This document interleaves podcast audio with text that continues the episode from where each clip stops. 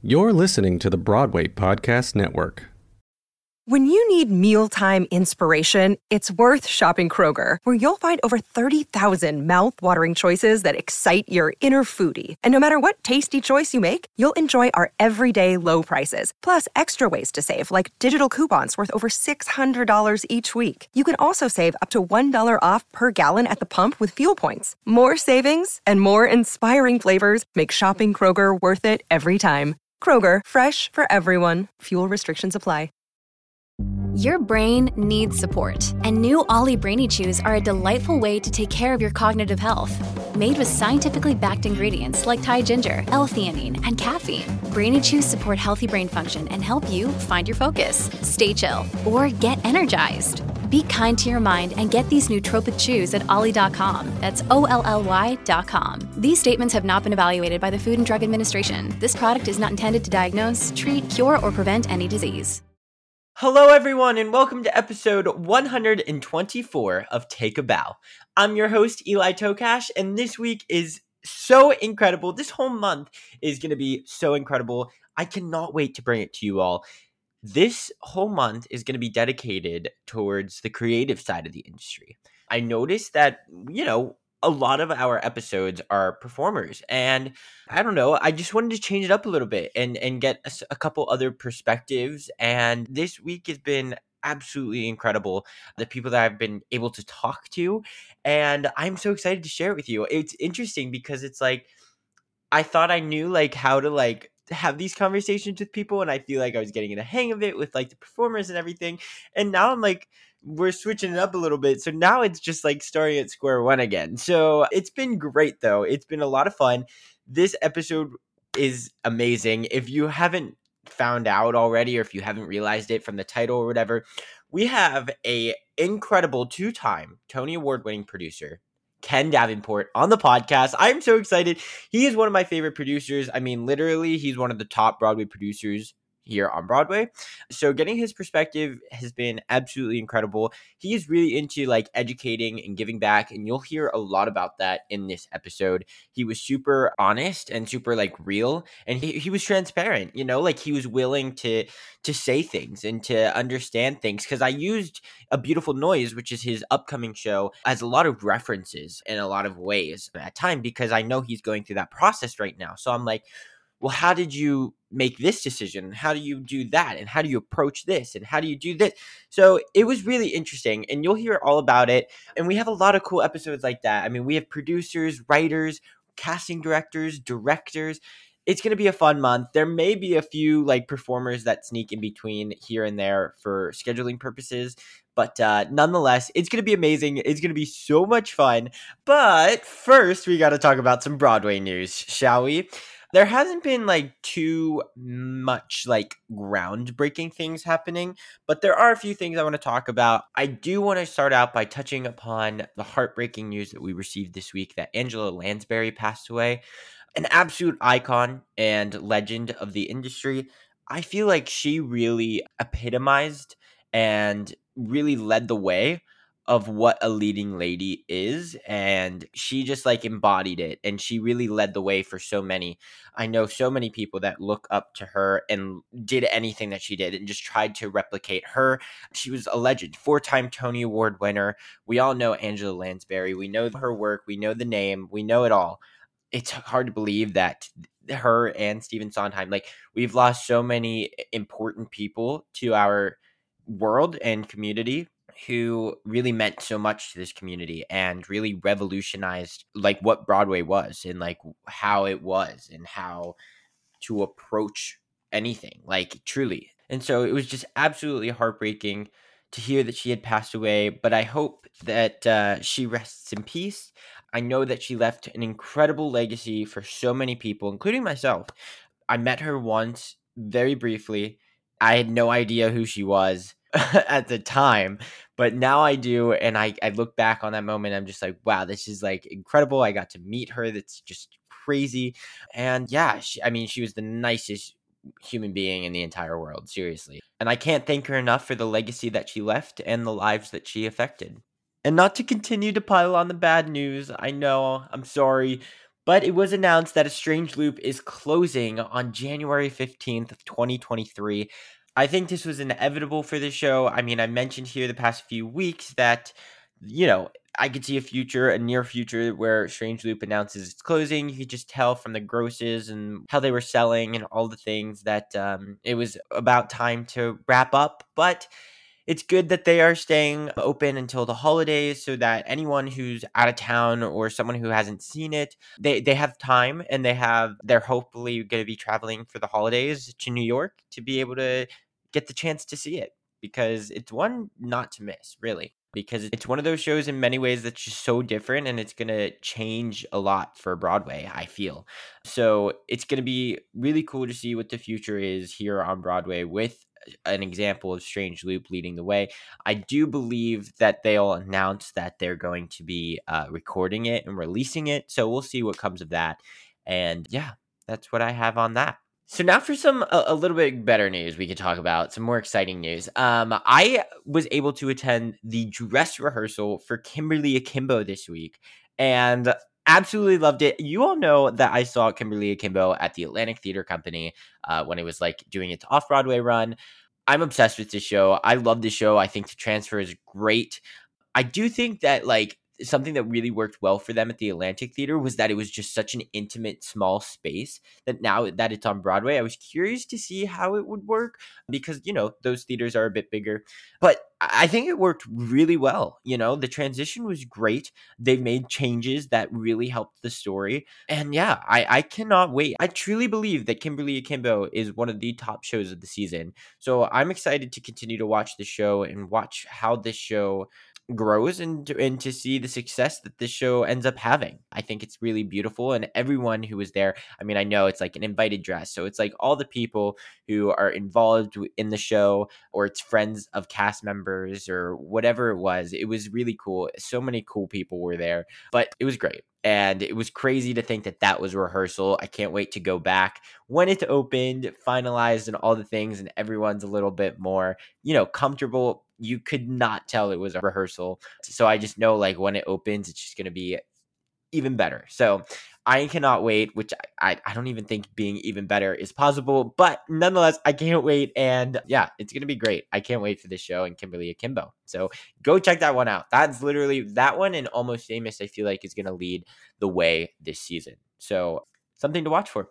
Anyways, I also am seeing piano lesson tonight, Wednesday, October 12th, when I'm recording. I I don't know if I'm gonna have time to review it because I am hopping on a bus after the show. So I don't know if I'll be able to review it and get it into the podcast in time. So if not, you'll hear my rant about it next week on the podcast. But I am excited for piano lesson. It's gonna be great. So many great people are in that show. Seriously, like Samuel L. Jackson, like leading the way in that show. It's like all you need, literally. And it's a show about like it takes place in Pittsburgh, which is like near where I'm from. So I, I have a I have like a little connection to it, I guess you could say. So I'm excited. I'm very excited. And uh, yeah, we'll see how it goes for sure. Okay, that and one more thing I wanted to bring up. Guys and Dolls officially opened down at the Kennedy Center in Washington, D.C. area for those of you who live down there, I envy you because I want to see that production so bad. And I don't think I'm going to be able to get the chance to see it, which I am not dealing well with. Um, I'm not, I'm not handling it well, but it's fine. It's fine. I'm not mad. I'm not mad, guys. I swear. Um, no, I definitely am. But nonetheless, I am so excited for Guys and Dolls and the incredible cast that they've, I guess, gathered to tell this story and to create this wonderful piece. So, so good. And anyone who goes to see it, please like send me a picture or something like tag us or whatever it is like i just want to know who's going i want to know your thoughts and i want to talk to you after it because i am so excited and uh yeah guys and dolls kennedy center go check it out if you're around and please tell me about it anyways so that is all I have for you folks this week as far as the news is concerned. Now we can turn it over to none other than Ken Davenport. Ken Davenport, curtain up. Okay, this week's guest is extra exciting as we have our first producer on the podcast today. And this is no ordinary producer. He is a two time Tony Award winning producer for Once on This Island and Kinky Boots and has produced some of your other favorite shows such as Spring Awakening, the Deaf West version, uh, Allegiance, It's Only a Play, The Play That Goes Wrong, Bridges of Madison County, Groundhog Day, Godspell, 13. Uh, the list goes on and on. And he has very exciting upcoming musicals, including A Beautiful Noise, Griswold's Broadway. Broadway Vacation, Harmony, and Joy. So, everyone, welcome to Take a Bow, Ken Davenport. How are we doing, Ken? I'm great. Thank you for that. And thank you for having me. It's exciting to be here. Oh my gosh. You have so many exciting things going on in the industry right now. And I cannot wait to talk to you all about them. But uh, the way I usually like to start these out is really understand how you got into the industry and ask people, you know, what inspired them to want to tell stories and be theater makers. So I got into this business like most of us got into this business. I started as an actor. My parents dragged me to an audition for the local community theater when I was five years old. I did that until I was about 12 and got too cool for it. And then I thought I was going to play for the Boston Red Sox and the yes. Boston Celtics like simultaneously. I was going to be that kid. Um, and then got rebit by the bug my senior year of high school when I saw Les Mis. And it really mm. changed my life. And that is the inciting incident of my life, if you know um, dramatic structure or screenplay structure, where I went home and I was like, that I want to, I want to do that. I want to move people in the way that Les Mis moved, mm. you hmm. know, who I was at the time, which was just a 16 year old high school student. And I dove into, uh, redove into the theater and the study of theater, and you know, getting every cast recording I could have, and really trying to to learn it. I had already been accepted to the Johns Hopkins University in Baltimore, Maryland, where I was going to be a lawyer, but got there and transferred to the Tisch School of the Arts at NYU, still wanting to be an actor. But there I was recommended for a production assistant position on the Broadway production of My Fair Lady. Uh-huh. And this is back in 1993, starred Richard Chamberlain. And I didn't even know what a being a PA actually meant, but I for me it just meant being around a Broadway show. And I knew that's what I wanted. So I got that immersive experience and realized there were a whole bunch of other positions on Broadway shows that were interesting to me. Yeah. And at this point, I had started to act in the world and meet other actors and performers. And I realized I was very, very mediocre.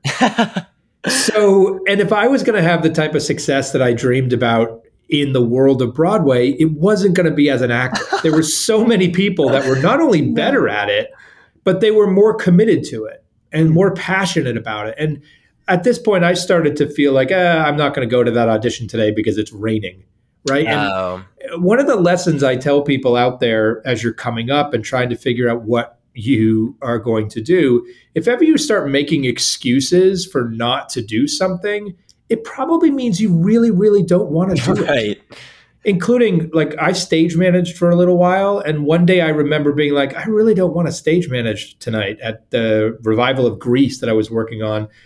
And um, they called me into sub, and I was like, I made up an excuse. And I was like, you know what? That's a trigger. That means stage management is not for me. Mm. So I kept doing lots of different things until I stumbled into roles that I always wanted to do. Wow. And one of them was company management and general management. And I did that on Broadway shows for about a decade, everything from the Gypsy Revival with Bernadette Peters to Chicago and the original company of Ragtime. And the other thing I, I fell into, of course, but I was always coming up with ideas for shows. Really? And, yeah. And, and so creating and producing shows was something I knew that I would always want to do. Um, and then I started in 2004 I launched the first show that I'd come out of my head, um, which was a very tiny show called The Awesome 80s Prom. Mm-hmm. And I really owe that show, which was the first domino of my entire producing and writing career, to Hal Prince, who encouraged me at the time to just get started and do something. So Incredible. that's that's the that's where it started. And then in 2004, Altar Boyz was right after that, and my first time was right after that, and then the dominoes kept falling, and I haven't uh, haven't stopped wanting to show up for work ever since. That's amazing. So really, it was just you know trying every little thing. Then you found that you know producing was your passion. Is that yeah, how it kind of went?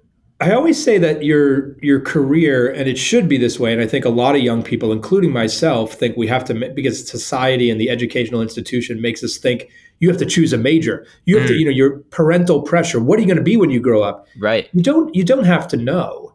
Now, mm-hmm. what what is beneficial is knowing the world in which you want to live. I knew I wanted to be in the theater. I thought it was being an actor, but I was open to anything. So sure. I just explored everything.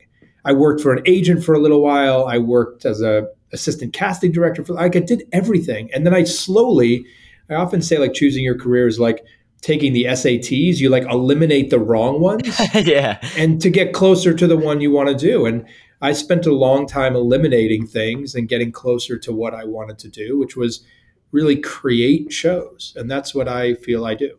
That is fascinating. So, for those mm. listening, describe what exactly the role of a producer is. So, the two ways I describe that now is the first is like, look, a, a Broadway show is a business, and, mm-hmm. we don't think about it that way, but really that's what it is. And more specifically, it's a startup business. Mm. I am literally right now steps away from the rehearsal of A Beautiful Noise, the Neil Diamond musical, which is right now gearing up for its Broadway run. Sure. That's like a new company. Right. That's like if I had a new microphone for podcasting and I was like, we're going to design this new microphone. And then in five weeks, we're going to unveil it to the public and see if people like it. Right. Same thing. Right now, we are designing a beautiful noise. And in five weeks, we're going to unveil it to the public. So right. it, it's musicals and plays and all this, it's a product. And as a producer, you are like the CEO of that startup. Hmm. Right? You are pulling together the team, writers. Like I had to find the writer for a beautiful noise.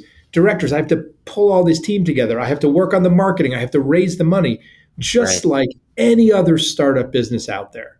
Just like Sara Blakely had to do it for Spanx, or Mark Zuckerberg had to do it for Facebook, or my favorite, Joy Mangano, had to do it for Joy herself, which is we're doing a musical yes. uh, based on her life story. So, same thing. And the other thing I say that what producers do is really just get people in a room. Mm. Like, I, oh, Neil Diamond musical. Okay, I'm going to get a great writer, a great director. I'm going to get them some investors. I'm going to get them some, and we're going to put them in a room, and hopefully they're going to make something amazing. Yeah. And then I'm going to put an audience in that same room. So right. producers are the are the CEO of a startup, but also our primary objective as that CEO or primary task is just to get people in a room. That is like that's brilliant that like little description but like you make it sound so much easier than it is just off of that. it's yeah, like, not easy. right like just bringing people into a room i was like there's so much more that goes into that and i'm sure there's so much trial and error and everything and i'm sure that there's a lot of risks that are involved in in being a producer. Um, like how do you manage you know the risk factor whether it's from uh, raising the money or it's from you know creating the creative team yeah look let me just say that as as we were laughing there about it's a lot more complicated and it is hard and all those things. It is, but it's actually not hard getting people into the room. Really? Like and, and that's what I tell people, like all of you out there who want to produce, who want to write, who want to direct, who want to create or make theater, you want to be a theater maker. Right. Just get people in a room.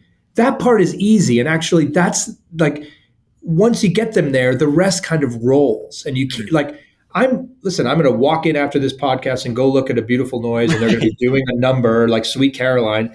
And I know I'm going to have this moment like, holy crap, this is actually happening. Like, how did this happen?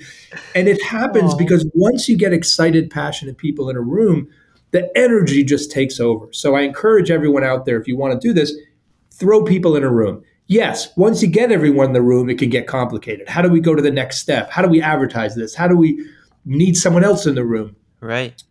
But when you are passionate about something, no matter what that is, a new podcast microphone, a musical, like the it just keeps you going and keeps you driving. And yes, you have to figure out ways to raise money and which is basically just convincing people that this is a your passion is worth investing in. Right. So, yeah, there's a tremendous amount of risk. There's no question. But in my mind, there's more risk in not getting my projects to happen. Right. Because I say this a lot, but I believe the world is a better place if there is more theater in it. Period. 100%. There's only more theater in it if I make it. Yep. If other theater makers make it. So when I find a project that I believe is has a message worth spreading, that has a reason for existing, then there's more risk in it not happening than there is it me getting the work done and figuring out a way to make it happen. Absolutely. Now, with a show like Beautiful Noise, because that's the one that's coming to Broadway first for you, of the ones that you're currently working on, and it's currently in rehearsal and all the things.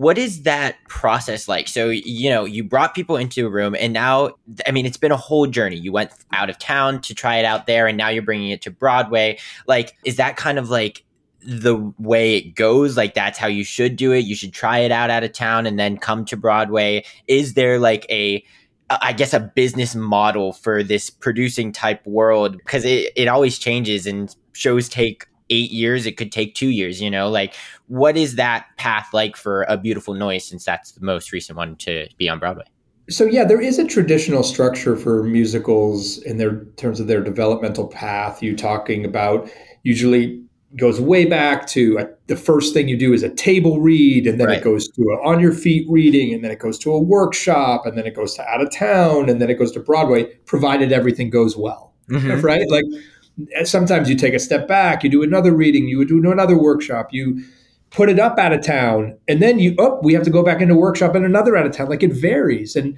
there's some amazing stories of shows like Memphis, which had multiple out of town tryouts mm. before coming in. With Kizik hands free shoes, motion sounds something like this. Kizik helps you experience the magic of motion. With over 200 patents and easy on, easy off technology, you'll never have to touch your shoes again. There are hundreds of styles and colors, plus a squish like nothing you've ever felt.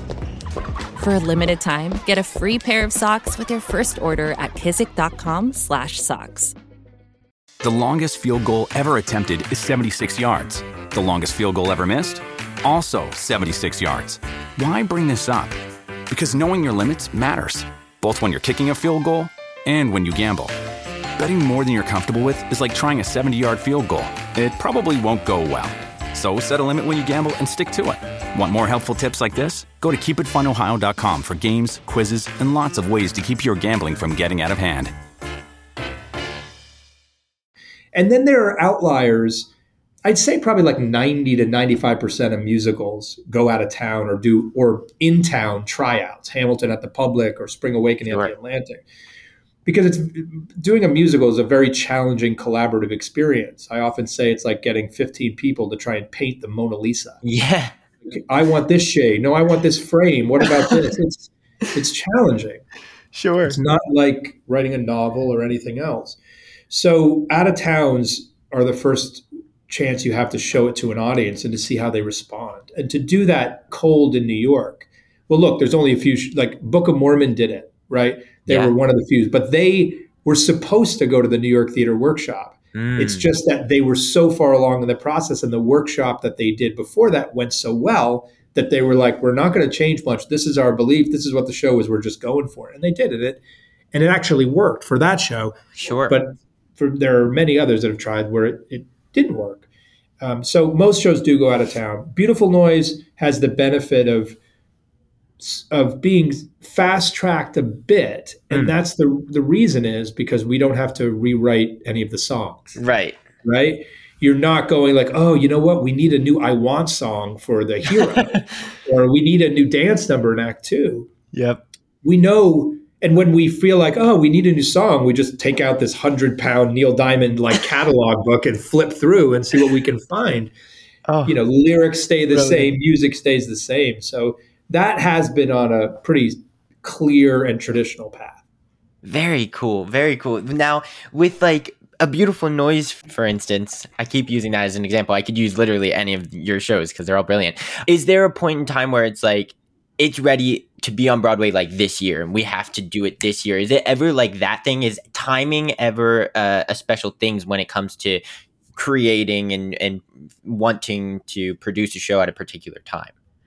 Yeah, I wish you know, they say in the stock market, like you can't time the market. You should just constantly buy, and you know, you can't. You don't know when this a correction is going to happen, like the sure. one we're in, like, or you'll miss out on the gains. And actually, the same is true for producing. It's impossible to time the market. Right. I've done shows that I started developing when comedies were really hot. By the time that the show appeared, comedies weren't the thing and critics had a different feeling about them so we suffered from that timing but what could we do partly mm. because i can't i can't control back to my analogy about podcast microphones mm. i actually can't control when i start quote unquote selling my product on broadway because i need a theater right and i don't own theaters Right. I have to wait for the Shuberts, Nederlander, Jujamcyn, ATG, one of the families, mm. to say, we have an availability for you. So if I could, if there was like, and this happens all the time, I'm going to debut my new podcast microphone right before this giant podcast conference, right? right? So there would be a real plan to like strategy to that. I can't do that as right. as as much on Broadway because the theaters call and say, "Hey, we have a theater for you. We don't know when we're going to have another one. Do you want it or not?" Wow. So we try we try not to time it. We just try to go go go, make the show the best it can be, and we believe that the best content will always ring out. Interesting. So we talk a lot about like a producer's role trying to get the show to Broadway and everything. How does a producer's role shift when it's open and running? Yeah, it's this is the main difference between being a film producer and being a Broadway producer. Sure. Right. So film producers produce for opening weekend. Uh, right. And there's all there's all this like metrics and algorithms. Like they know if, a, if they know basically can calculate the gross of the entire film based on that opening weekend because that's it, and then they go. And after the opening weekend, the cast never changes in a film. Right. You don't continue to advertise and try to get the film to stay in the theater for three years or sure. five years, right? All films have their normal uh, cyclical process that they go through. And they're going to make money that opening weekend and then they're going to let it go. Broadway, you only make money if you are in that theater for an extended period of time. So right. a producer's job doesn't stop which is why producers actually have a bandwidth. We can't work on too many shows at once that are running at the same time mm. without an unbelievable team. Right. Because, like a large team, because everyone requires marketing and advertising support, cast support, just daily managing the team support, all of it. And, you know, we're constantly going through ups and downs of the year and trying to make sure that our product is fresh and exciting. So it's a totally different job that starts the day after we open. Yeah, for sure. So when we talk about a beautiful noise, let let's talk about the show itself here. Is there anything that you can tell us about it to get us excited about it? What can we expect from it? Is it for like just Neil Diamond fans or everyone can like enjoy the songs? Well, look, if you're a Neil Diamond fan, you are going to yes. love this musical. It's like such a no-brainer. If you are not a Neil Diamond fan and you come see a beautiful noise, you will be a Neil yeah. Diamond fan by the time you are we are finished and not only of the music because mm-hmm. of the story that we tell about this unbelievable man, a son of Jewish immigrants who knew when he was a kid what he wanted to do and mm-hmm. dedicated his life to expressing his feelings through song and music, which yeah. is just like all of us in the theater, right? Just like me. I at 16 years old saw Les Mis and I was like, this, I'm going to do this. Yes. And a similar thing happened to Neil. He was gifted a guitar. He saw a songwriter and he was like, this, this is how I share myself with the rest of the world. So you're going to love it. Um, I will also tell you this: if you're a theater fan, and but you're like, oh, I'm not a Neil Diamond fan, we've put together look it's Michael Mayer from Spring Awakening, Steven Hoggett from Once, Anthony McCarten, the four-time Academy Award nominee of Bohemian Rhapsody, Theory of Everything, Dark. It's like an unbelievable A-list creative team that I literally sometimes am on a Zoom with these people, and I'd be like, "What am I doing here? Right. these people are like ridiculous." oh I feel like. God. Oh, hi guys. I'm like yeah. way I'm the way underachiever in this group. So no, uh, absolutely not. It's really it's really special, and I, I I know that when you go see it, you will walk away going, "This is a great musical." Yeah. Not just this is a great Neil Diamond musical. We are so excited. I can speak on behalf of everyone here because we actually had Will Swenson on the podcast who plays Neil Diamond, and he he was on before the Out of Town, and he was talking to us about it before he went out, and uh, he was so excited about it and was getting everyone excited for it before it even was coming to Broadway. So we're very excited for it, and everyone loves Will Swenson because how could you not? so the It's fact real that shame is not not a nice guy on top of it. I mean, Right. it's like the guy is like so ridiculously talented and Yeah. most amazing human being and open and positive and all the things that you want, not only in a star on the stage, but in a star off the stage. Oh my god, literally. Now, like when Neil Diamond comes across your desk, right? Is there ever like a oh my god, Will Swenson should play that role? Like, is there does that happen with you for like casting and stuff? At times it does, but that's not what happened here. I mean, Really? it's, um, yeah, it, this is one of my favorite stories, which is I was, and it's like everything happens for a reason. And two, to those actors out there or any theater makers out there, when opportunities come up, just take them because you never know where they're going to lead. And Will is that kind of like yes and artist. Yes. And what happened was I was doing a reading of the Griswold's Broadway Vacation Yeah. And we had an actor playing the role of Clark Griswold. And that actor had to drop out like a week before the reading started. And we were scrambling and we said, like, what about Will Swenson? And we were like, uh, I don't know if he's Clark Griswold, but we love Will Swenson. So let's get him. And let's see if he'll do it. And we'll just say, like, we, you know, would you fill in for this? Because we're in a bind. And we called him and he said, Absolutely, I'd love to play with you guys. And I don't you know, like I don't care what's happening with I just want to play with you guys. I just want to act. I want to perform. I want to do the thing. So he does the reading. First of all, he's amazing as Clark Griswold because the guy can do anything. And it was the last day of the presentation. And we were still looking for a Neil. We were about to do a reading. We had been talking to a few people, and it wasn't really like working or jiving with anybody.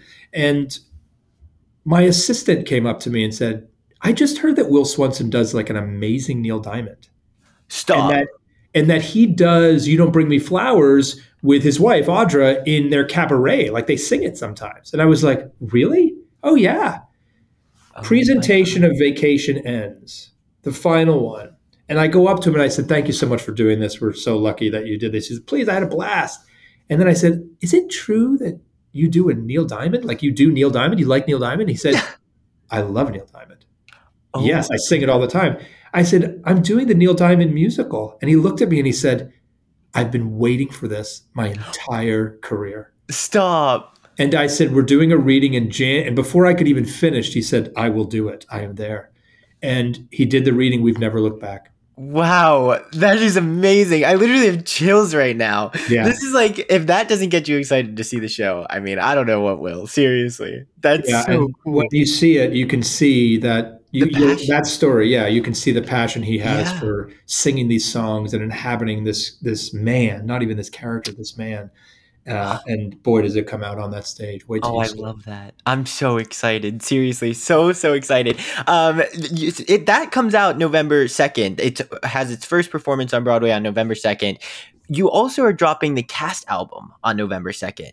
Yeah. Um what is that decision like? Because is hmm. that coming from the producer's side because like Neil Diamond like- you said like everyone knows those songs like they're out there like what is that decision to be like oh we're going to do it with our cast So, look, mute from this is definitely a producer decision. Obviously, Okay. ninety nine percent of musicals have cast albums, right? Right. So we're going to have a cast album. It wasn't like, hey, I've got a great idea. Let's record it.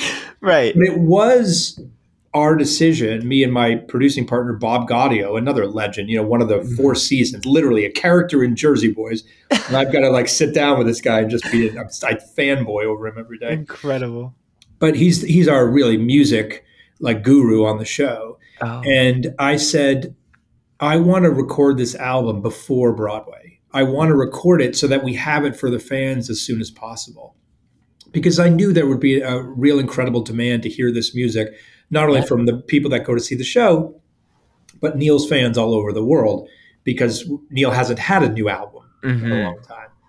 And remember, it's called a musical, right? Music is the root word of musical. It's not called a bookical or a costumical or anything. It's about music. So Right. what markets musicals is music. So if I can get that music out, and the same is true for new musicals, by the way, as well.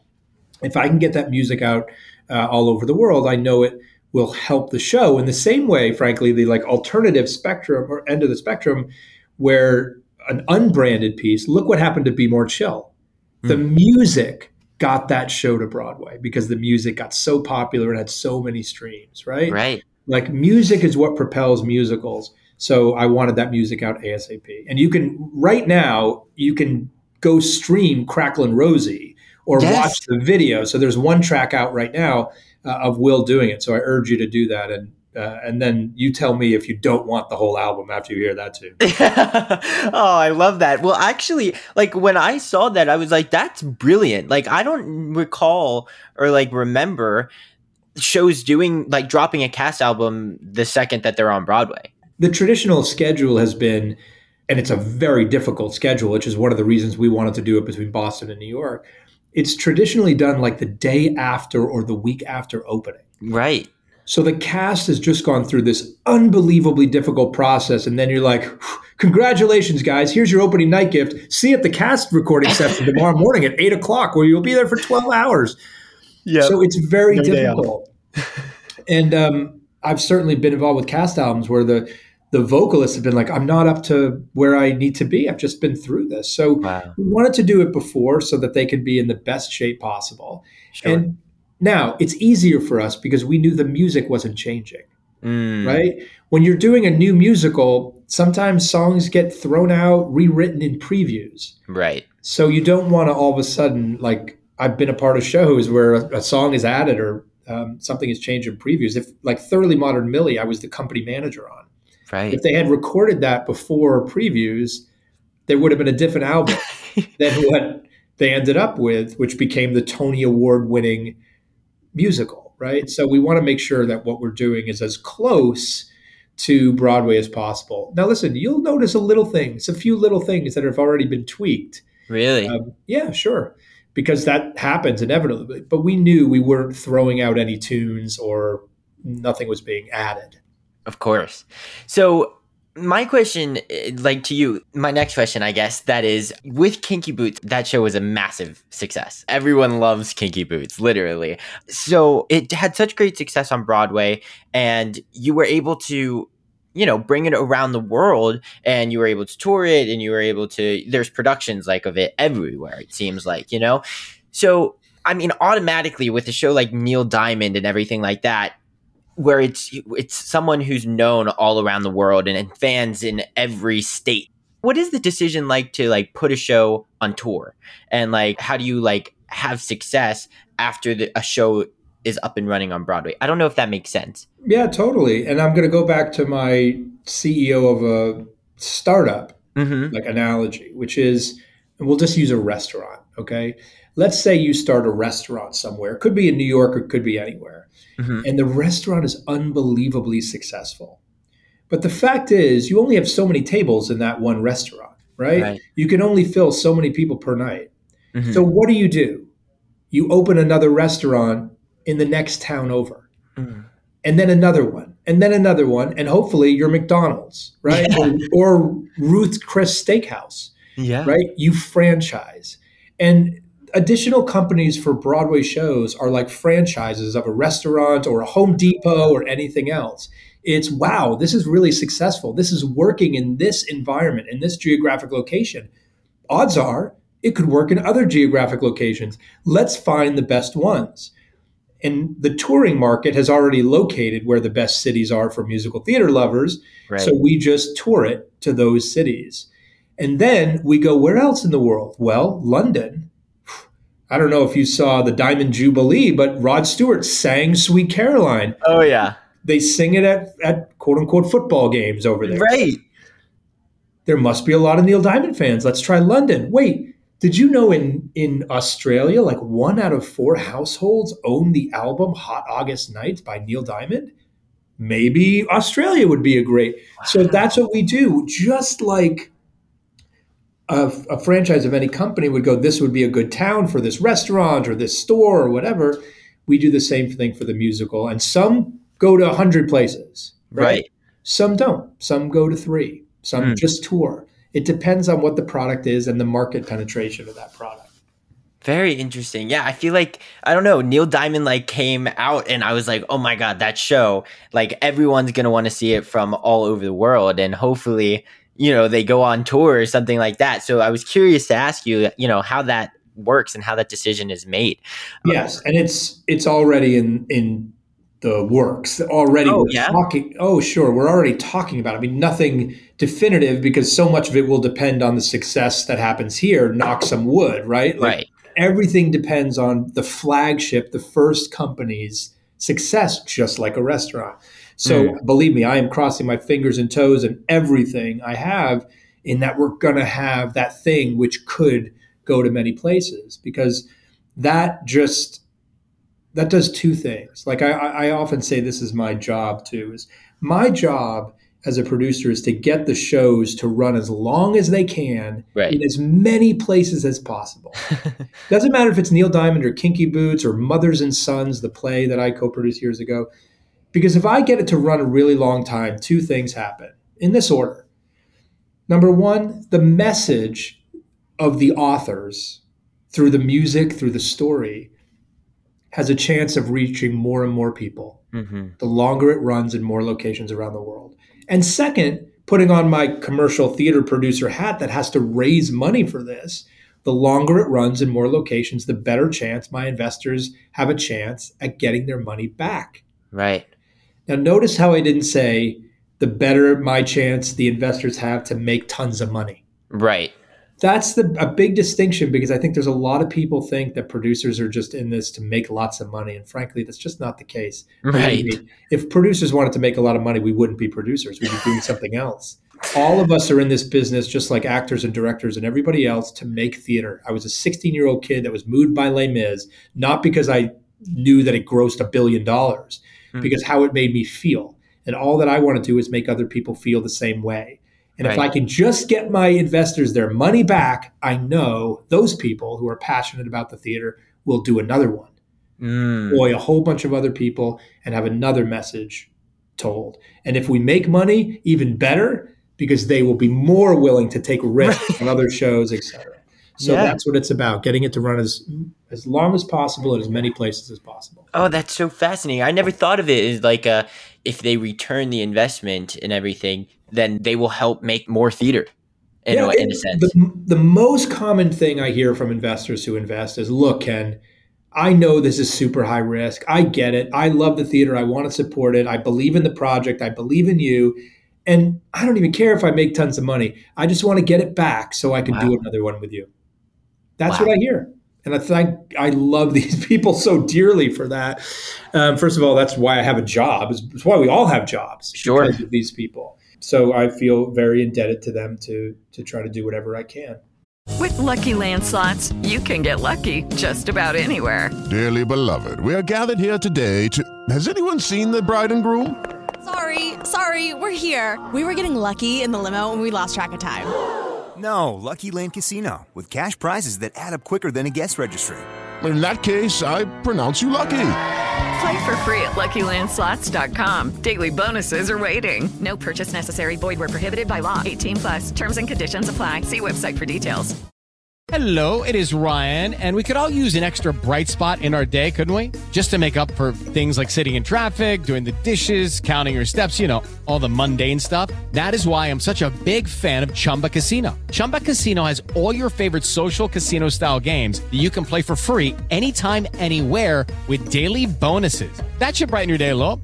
Actually, a lot. So sign up now at chumbacasino.com. That's chumbacasino.com. No purchase necessary. VGW Group. Void were prohibited by law. See terms and conditions. 18 plus. With the Lucky Land slots, you can get lucky just about anywhere. This is your captain speaking. Uh, we've got clear runway and the weather's fine, but we're just going to circle up here a while and uh, get lucky. No, no, nothing like that. It's just these cash prizes add up quick. So I suggest you sit back, keep your tray table upright, and start getting lucky. Play for free at LuckyLandSlots.com. Are you feeling lucky? No purchase necessary. Void where prohibited by law. 18 plus terms and conditions apply. See website for details. Right. That's incredible. So let me talk to you about some of your other shows. The Griswolds Broadway Vacation just did a out of town run, and that was in Seattle, correct? Yes. Yes. So that's coming to Broadway. How excited are you to bring this show to Broadway and for more people to see this? Because this is, show is interesting because, yes, it does have like the Griswolds family vacation kind of thing attached to it, but it's new and it's kind of, it's original. It's like a branch, eh, I guess, in that, I guess, franchise. Um, yeah. So what are you excited about and what can you tell us uh, about the show to get us excited for when it comes? Well, it's the next chapter in the story you know yeah. we didn't we're not taking the quote unquote easier way out which would be just to take the movie and adapt it and put it on stage either vacation right. or european or anything i've always been attracted to those that have done something unique on it harry potter did something unique mm. even even spamalot if you remember spamalot did something unique it just wasn't putting the holy monty python and the holy grail on stage sure. it was doing spamalot um, so I'm a big fan of this. I, the things I'm most excited about are the debut of uh, David Rossmer and Stephen Rosen on Broadway. These two writers are just incredible musical comedy writers. The other Josh Cohen, and uh, I'm so thrilled to give them their debut. I love this franchise growing up. I mean, the irony is, and people sometimes say, "What's the what could be the message or the reason to tell this story?" I was, I said, "Are you kidding? It's about a family mm. taking a vacation and how it draws them closer." And very personally, I was part of a divorced household. We didn't take family vacations. Mm. We didn't have that. So when I watch this, I I see these moments and I'm just touched. And then other people are touched by the fact that they remember their family vacations. So right. What's remarkable about the show, and thanks to the work, is there's so much more heart in this show than you would ever believe. Oh, like it's really it's filled with comedy and all sorts of fun, but there's a lot of heart. It's that's what separates it from the movies. These are not the movies. Yeah. This is a musical using the characters and taking them to a whole different place. Right. I got to tell you, I'm so excited for this show because I remember my first New York vacation and it was to see a Broadway show. It was to see the Broadway show and then go audition for the show. But yeah, like it's something that I'll never forget. And as a New Yorker now, I'll still be able to reminisce on that. Oh my God, this was me. And I feel like a lot of New Yorkers are that way because New Yorkers, it's like very few of us really were born and raised here you know? Like we come from other places and we come on vacation and we end up coming back and staying and living here. And then of course the the tourists that are that are coming to see the show the people listening to this right now in california or whatever when they come to broadway like that's literally gonna be them and they're gonna see themselves on stage that day. That's um, exactly that's exactly right, and why we created it. I often believe that when you go see a show, one of the first things you do is look up on the stage and say, "Which one is me? Yes, who am I most like?" And in this, when a family of four comes to see the Griswolds Broadway Vacation, every one of them will see themselves on that on that stage. The teenage daughter, the mom, the, all of them. And our goal is by the end of the musical for the dad and the mom to like reach back and put their arms around those kids and just draw them a little bit closer together. Oh, I'm so excited. I think it's brilliant. Like I literally when it came out when it was announced, I was like how has this never happened before? Like it's so brilliant and I'm just so excited for the show, especially like after reading the reviews from Seattle, everyone was saying it was absolutely hilarious and that it, the music is so great. Like I'm pumped for it and uh, I think it'll be an awesome show. So you have so many incredible productions in the works right now, so it's so exciting to to see what's going on. I got to ask you a couple more questions and then I'll let you go. Let me ask you this, if someone like me or someone listening to this podcast right now wanted to become a producer, there's no like major to major in in, mm-hmm. in university or something like that. So like how do you encourage the next wave of theater makers and what is like your advice to the next generation of producers? So there's more information now than there ever was. Mm. And to be frank, I have a lot of that information in our theater maker studio. Yeah. So if you have an interest in producing or writing, I urge you to go check out theatermakerstudio.com. I created this because when I was starting to look, figure out how to produce, there wasn't one. Mm. And I vowed someday when I figure this out, I'm going to create a place that people can find information on how to be a producer, on how to write, on how to direct, on how to all this stuff. And we assembled it in the theatermakerstudio.com. So Google that. Um, it's why I started blogging and podcasting and all the stuff I've done over the last 15 years or so. Mm-hmm. But the other thing I will just tell you if you want to be a producer, remember one of the things that I said a producer does at the beginning of this, which is get people in a room. Mm. So I'll just speak to if there are any college kids out there right now listening to this, and you're like, I want to be a producer, but I producer, but I can't write million dollar checks. I don't know how to do this. You can do this.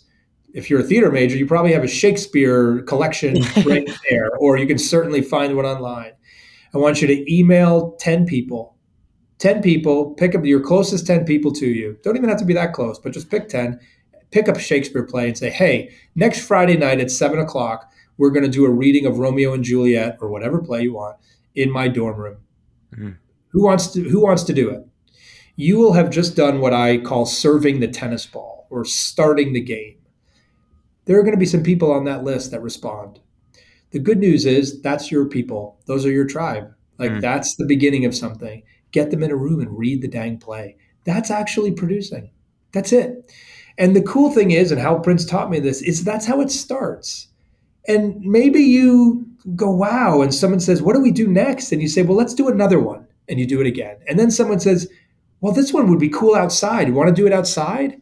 Great. Well, let's do it outside. Hey, what if we like put some flyers out that said we were going to do this outside and see if who came? And hey, I know we could sell uh, apple juice. Who knows? Like all of a sudden you're doing a thing, and that's how it happens. And bef- sooner or later, you've got a like alfresco Shakespearean theater company on the in the quad of your door of your college.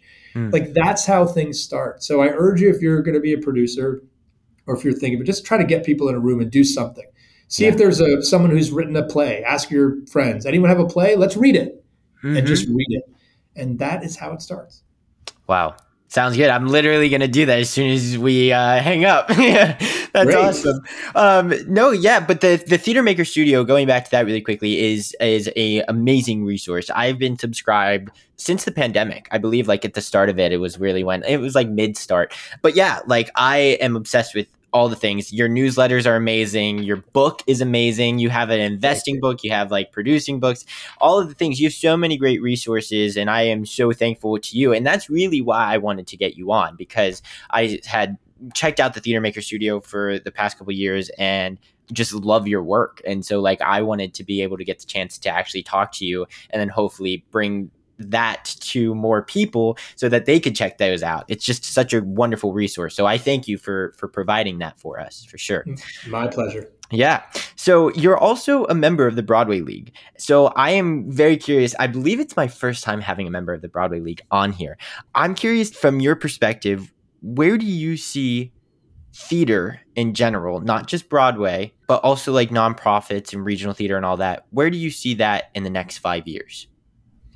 Well, I think we're going to see a shift in terms of the type of content that's created. We're already seeing this, and I think we're going to see it more in the next five to 10 as the generation of content creators changes, right? Mm. So even me, like the generation before me, let me put it this way I, I'm part of what I call the Atari generation, right? Okay. So home video games started with me. Right. I was an early adopter. I was probably uh, 10 or 11 years old when the Atari came out and we got Pac Man cartridges that we had to plug into a system to play at home. And I was also the arcade generation. Like I was the kid going with a roll of quarters down to the arcade to play Donkey Kong or whatever else it was. Mm. That didn't exist the generation before me. So this is an entire generation of kids, starting with mine, that controlled the outcome of their hero, right? They had a joystick, they had controllers, they were able to create characters and move forward in worlds. Mm-hmm. And now that's gone to like the nth degree, right? With the generation after me and the other generation after that, in terms of the entertainment that you like to consume. You are a part of it, right? Mm. Like POV, like player games, right? Where it's you. And I believe we're already seeing this in sort of immersive content that's developing.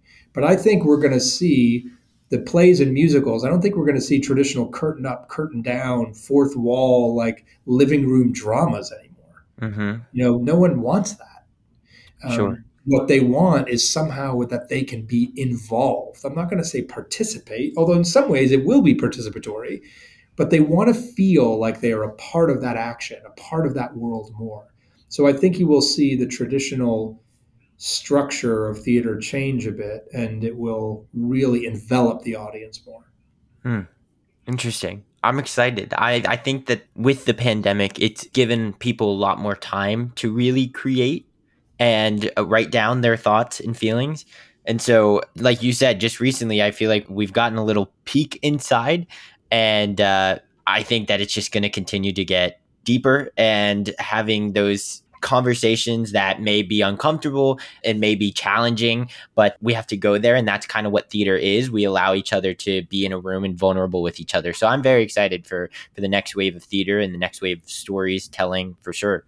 Ken, this has been an absolute blast. So I appreciate you for giving me your time and coming on here and talking to me and talking to everybody about what it is to produce and about your new shows. Everyone go check out A Beautiful Noise, Griswold's Broadway Vacation, Joy, Harmony, all the things. I'm so excited for them and I can't wait to see what's next for you because I know there's a ton in the pipeline. well, likewise, I'm so appreciative of you having me on and doing this for all the theater folks out there in the world. Anyone that amplifies the voice of theater is a real friend to me. So Yes. thanks for doing this and thanks for having me on.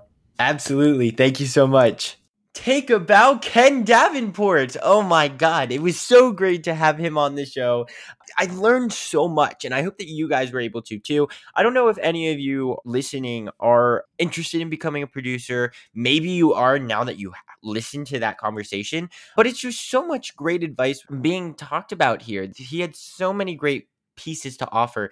I'm definitely going to be emailing 10 people to read a play because that's like creating theater and i thought that was so fascinating. There were so many great things that he talked about and just how like candid he was with i guess like the business decisions and how he looks at the show as his product and you know like the business decisions of how to make a cast album and how to do this and how to do that and like how the timing works and going on tour and there was so much we could have talked about and i literally could have talked to him for hours. He was so kind he was literally in a rehearsing studio right next door to a beautiful noise so he like stepped out of rehearsal for like an hour and rented out a studio space in uh, the theater space that they're working in and like i was like you were too kind. It was so sweet of him to do that and it was so sweet for him to give us his time and yeah, just to talk about everything. I was literally blown away about so many things. And hopefully, you all learned something. And hopefully, you guys are now interested in creating theater and uh, being a producer of some sort, or just, I don't know, understanding a little bit more how a show works or whatever it may be.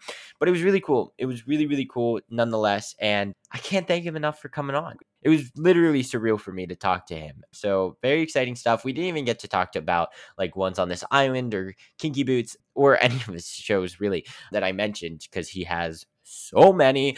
But yeah, incredible guy, incredible stuff on this show.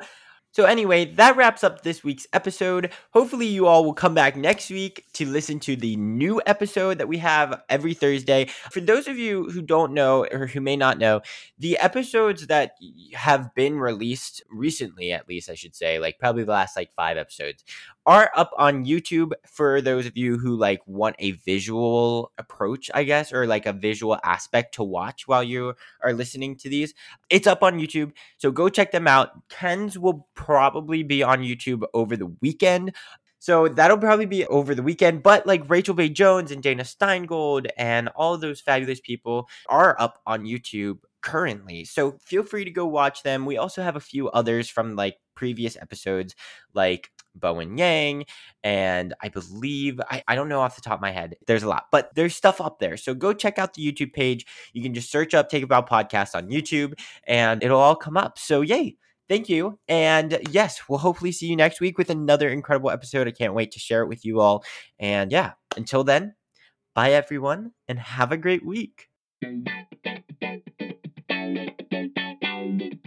For this episode's curtain call, I would like to recognize a few people who also deserve to take a bow. This podcast would not be possible without the help from Dori Berinstein, Alan Seales, Kimberly Garris, and the team at the Broadway Podcast Network.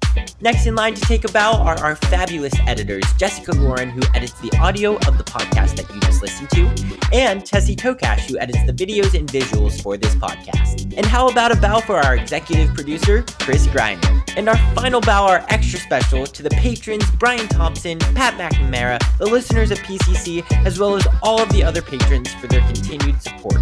If you're interested in becoming a patron, go to patreon.com slash TAB. If you enjoyed this week's episode, make sure to subscribe on the platform that you are currently listening to this on, or go check out our YouTube where you can watch the episode. You can also subscribe, like, and comment on there as well. If you're more into the regular social media and want to follow us, you can do that at Take A Bow Podcast across all social media platforms. The music of this podcast was made by Nikki Torsha and Cormac Collinon, and the logo was created by Giselle Bustos. And that wraps up this episode's Curtain Call. Thank you all again for listening to this week's episode, and I can't wait to see you next week. Bye, everyone. Have a great week.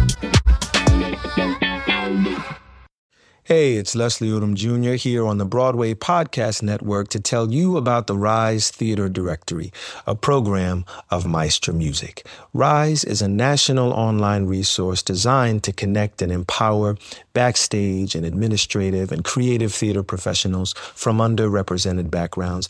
If you work or aspire to work in the theater community, this can help you find your next project. And if you hire theater professionals, search the Rise Theater Directory to find your next team. Create your profile now and get more information by visiting risetheatre.org. That's theater with an R E R I S E T H E A T R E dot org because only together we rise.